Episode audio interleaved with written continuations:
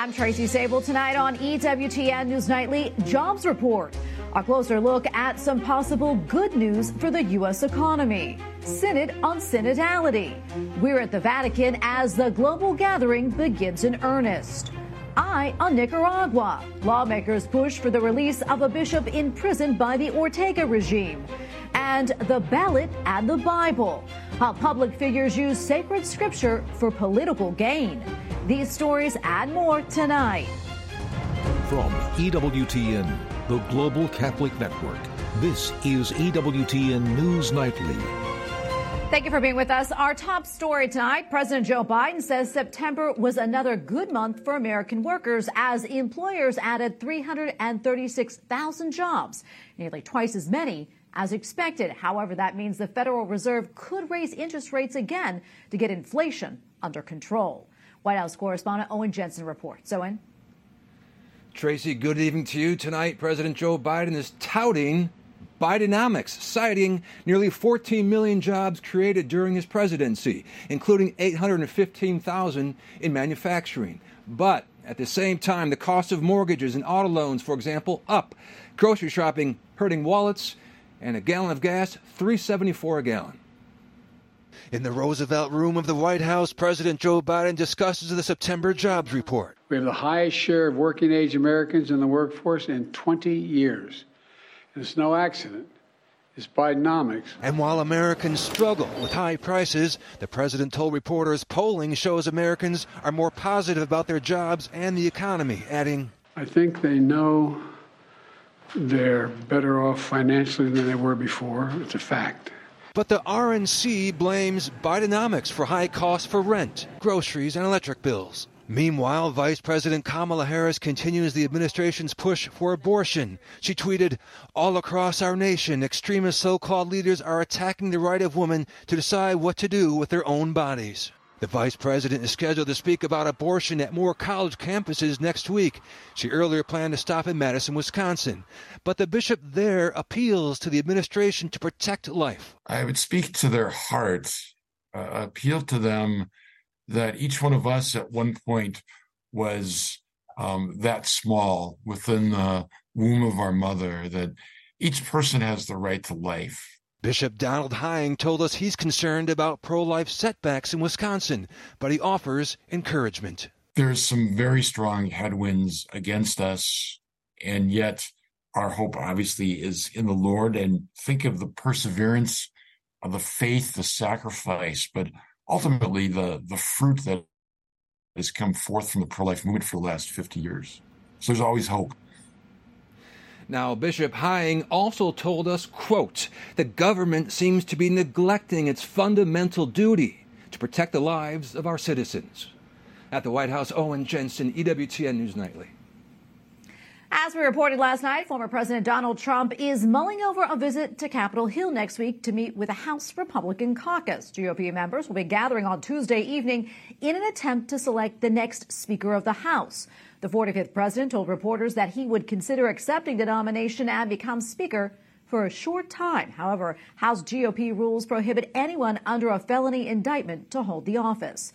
The former president also said that he is endorsing Congressman Jim Jordan of Ohio as the next Speaker of the House. Well, since 2018, the government in Nicaragua has conducted a crackdown campaign on religious institutions, most notably the Catholic Church. The dictatorship of President Daniel Ortega is targeting clergy members. Case in point, Bishop Rolando Alvarez, he fought for fundamental freedoms in Nicaragua and paid a price. The bishop gained international attention when he refused exile to stay with his flock. A court sentenced him to 26 years in prison. Now, American lawmakers are demanding answers from the Ortega regime. Capitol Hill correspondent Eric Rosales has the latest. Eric? I'm just outside the Nicaraguan embassy in Washington, D.C., where I'm trying to get answers on the health of Catholic Bishop Rolando Alvarez and to see if we can set up a meeting with him in the near future. EWTN News Nightly is not alone on this journey. Republican Congressman from New Jersey, Chris Smith, is one of the loudest voices on Capitol Hill.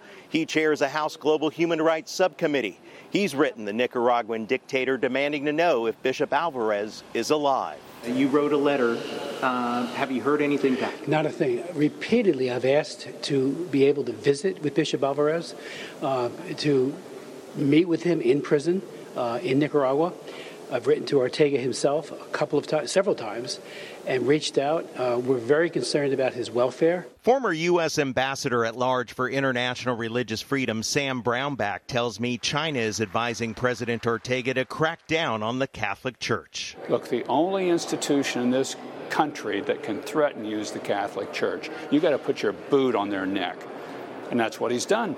He's shut down Catholic schools, he's shut down Catholic radio stations, and now he's removed Bishop Alvarez, and we don't even know where he is. The U.S. Conference of Catholic Bishops called the bishop's arrest unjust and in a statement demanded his immediate release. Quote, the consensus from the international community is clear. The continued incarceration of Bishop Alvarez is unjust and must end as soon as possible.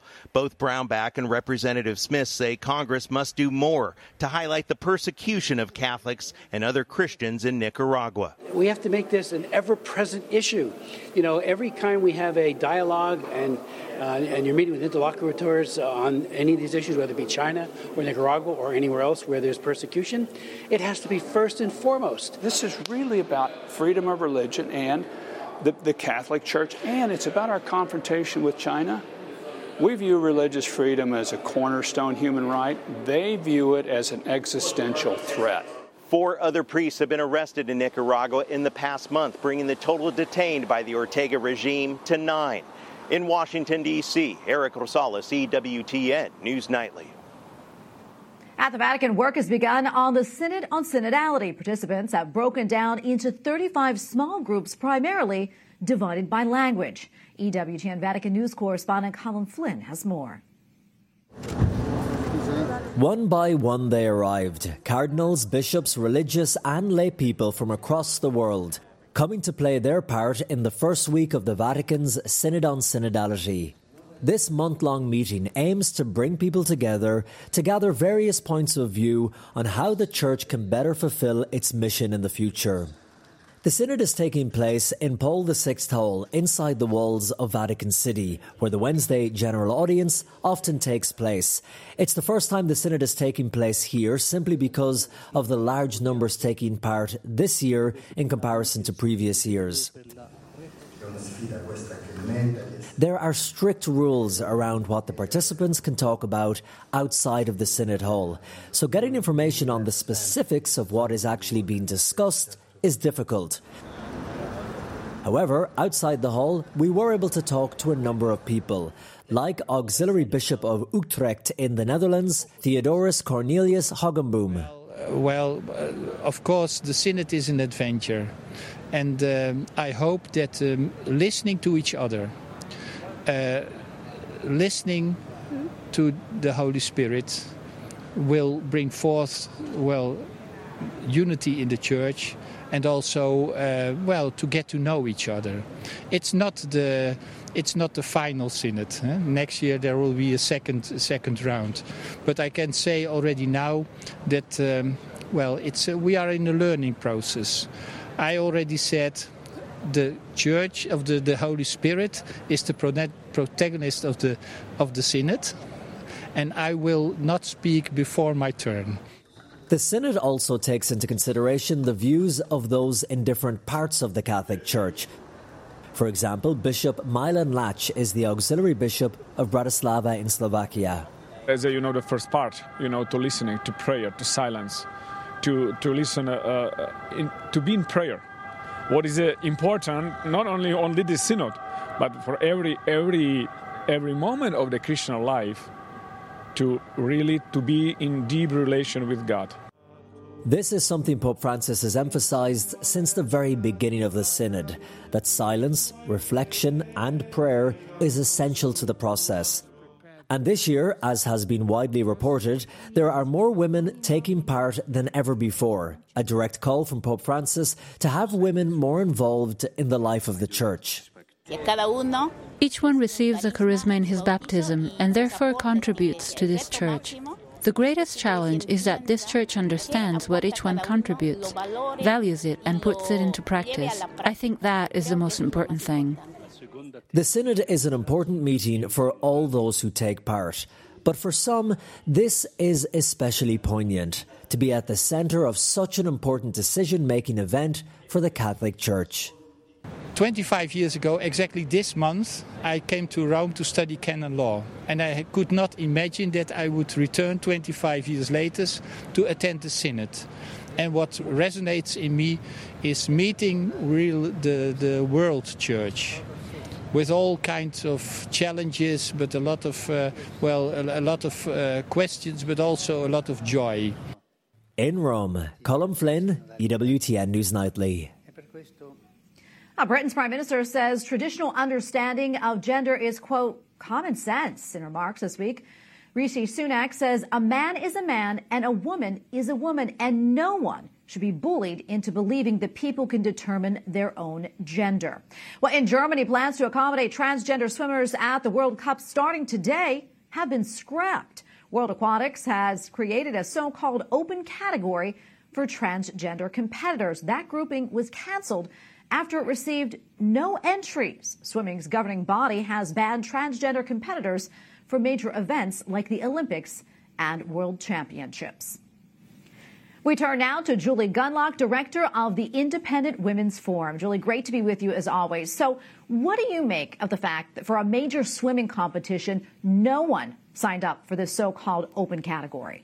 Well, it reveals what this is all about. It is about men who do not compete well in a male category, so they don't compete well against their fellow men, um, entering female spaces, female competitions, and knowing that they have an advantage over women biologically and competitively and beating those women and then taking scholarships, taking awards, taking medals, taking trophies, taking scholarships.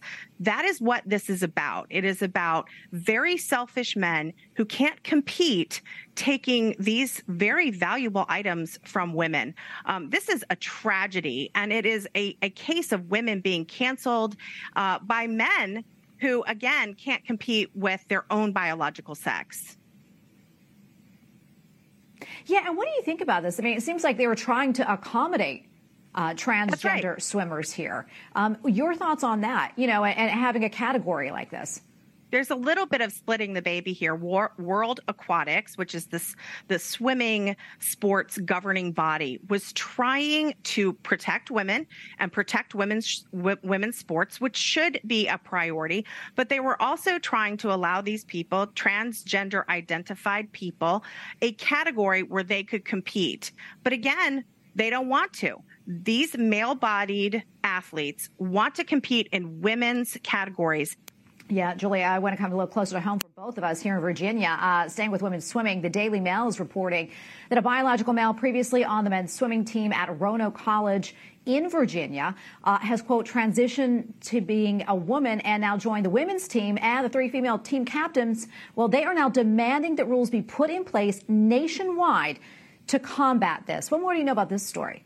Yeah, I, I, I know a lot about it. The Independent Women's Forum sort of organized the press conference that happened yesterday, and it was amazing. These young women are so brave because they're not standing for this. And look the male who who decided to join the women's swim team and was accepted by the coaches who put his feelings above the feelings of the female swimmers um, he has now quit. He's moved on. This is great. But these women still stood up and said look i felt uncomfortable. I felt scared. I felt demoralized. Why in the world would I even compete if I know a male, I'm swimming against a male who has these advantages against me? So those women are leaders. They join great leaders like Riley Gaines and, and really expressing their discomfort here and the fact that the grown-ups from colleges to these governing bodies, these sports governing bo- bodies, they're the ones that need to make new rules to protect women. These girls shouldn't be the ones screaming about this. These rules, these governing bodies and these colleges and these coaches are the ones who should be doing it.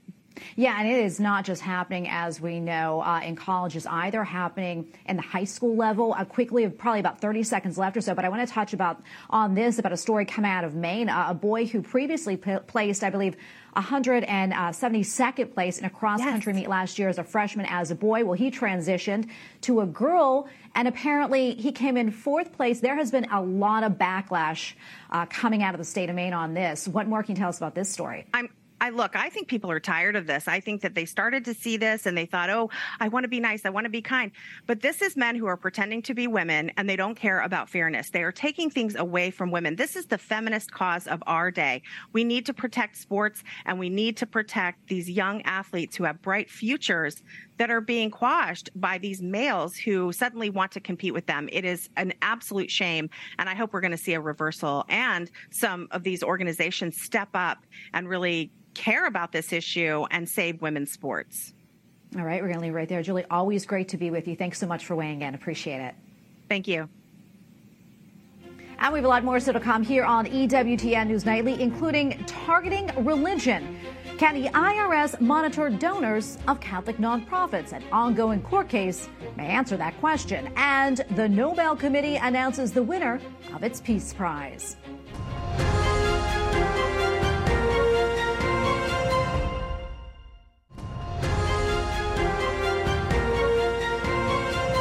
A federal court case in the Southern District of Ohio could have major implications for the church and Catholic charitable organizations. In Buckeye Institute versus IRS, the issue of donor privacy is in question for tax exempt organizations, specifically whether the IRS can keep information on donors. Recently, one of the largest Catholic advocacy organizations in the U.S., Catholic Vote, added its name to an amicus brief in support of the Buckeye Institute, fearing negative ramifications for the church if the IRS wins. And joining us now is the president of Catholic Vote, Brian Burch. Brian, great to have you back on. We appreciate it. Uh, can you give us a little bit more background on this court case and also why you thought it was so important for Catholics to be represented? Yes, no, thank you. This is a very important case coming out of Ohio, and it's likely to make its way to the Supreme Court eventually. And really, what this case is about is whether nonprofit organizations, whether my own or the Catholic Church itself, and, and religious or educational institutions, uh, should be required to disclose to the IRS as a part of their tax returns the schedule of their donors by name and address. And uh, the concern here is that the IRS is able to get this information by other means, but because these tax returns are made public by the IRS, left wing organizations have increasingly used this information uh, to target donors, to shame them, to cancel them, uh, to protest their businesses, to protest their homes. And frankly, uh, this, in our opinion, is a violation of the First Amendment. Uh, donors to religious organizations or causes of this type, uh, their privacy should be protected, and the IRS should not be weaponized and used as a tool by left wing groups to target individuals in this country. Yeah, Brian, I talk a little bit more about that. That uh, retribution uh, can lead to really a chilling effect. Um, tell us maybe a little bit more, you know, how you see that possibly affecting the Catholic Church and other Catholic charitable organizations. Sure. Well, I can be very specific. This is not a theoretical uh, possibility. In 2014, uh, a rogue agent inside the IRS uh, took the tax return of the National Organization for Marriage and released the names of those donors to the public. Uh, the names of those donors were then posted online and were used by uh, gay rights groups to harass those donors. And so you ask yourself if you donate or make a contribution of some significance to a religious charity, particularly if that charity is engaged in some type of advocacy that left wing ideologues don't agree with, um, are you comfortable with that information being shared publicly? And for that to be distributed to some of these groups that, frankly, are, are prone to very aggressive tactics, including in some cases violence. Brian, what else do you want people to know about this case? Well, I think we need to be aware that when we talk about the weaponization of the government, we're not just talking about the FBI or the Department of Justice. We're talking about the very subtle ways in which what seemingly innocuous agencies like the IRS, who are collecting our taxes, are also being used by left wing ag- uh, advocacy groups and left wing activists to target political opponents. And this is just a, another example of the dangerous way in which we need to insist that our First Amendment rights be protected, that our rights to religious liberty are sacrosanct, that the Constitution is there for a purpose. And we need to be very vigilant. In this case, may only be in Ohio now, but we like we believe it's headed uh, higher up, and uh, we think Catholics in particular need to be paying close attention. All right, and thank you for bringing this to our attention. We'll continue to follow it. Brian, thank you so much for your insights. Appreciate it. Thank you so much. Up next on EWTN News Nightly, religion on the ballot. How Bible quotes from the past apply to politics today. Plus, the latest winner of the Nobel Prize is one of the most outspoken critics of Iran's government, despite being jailed.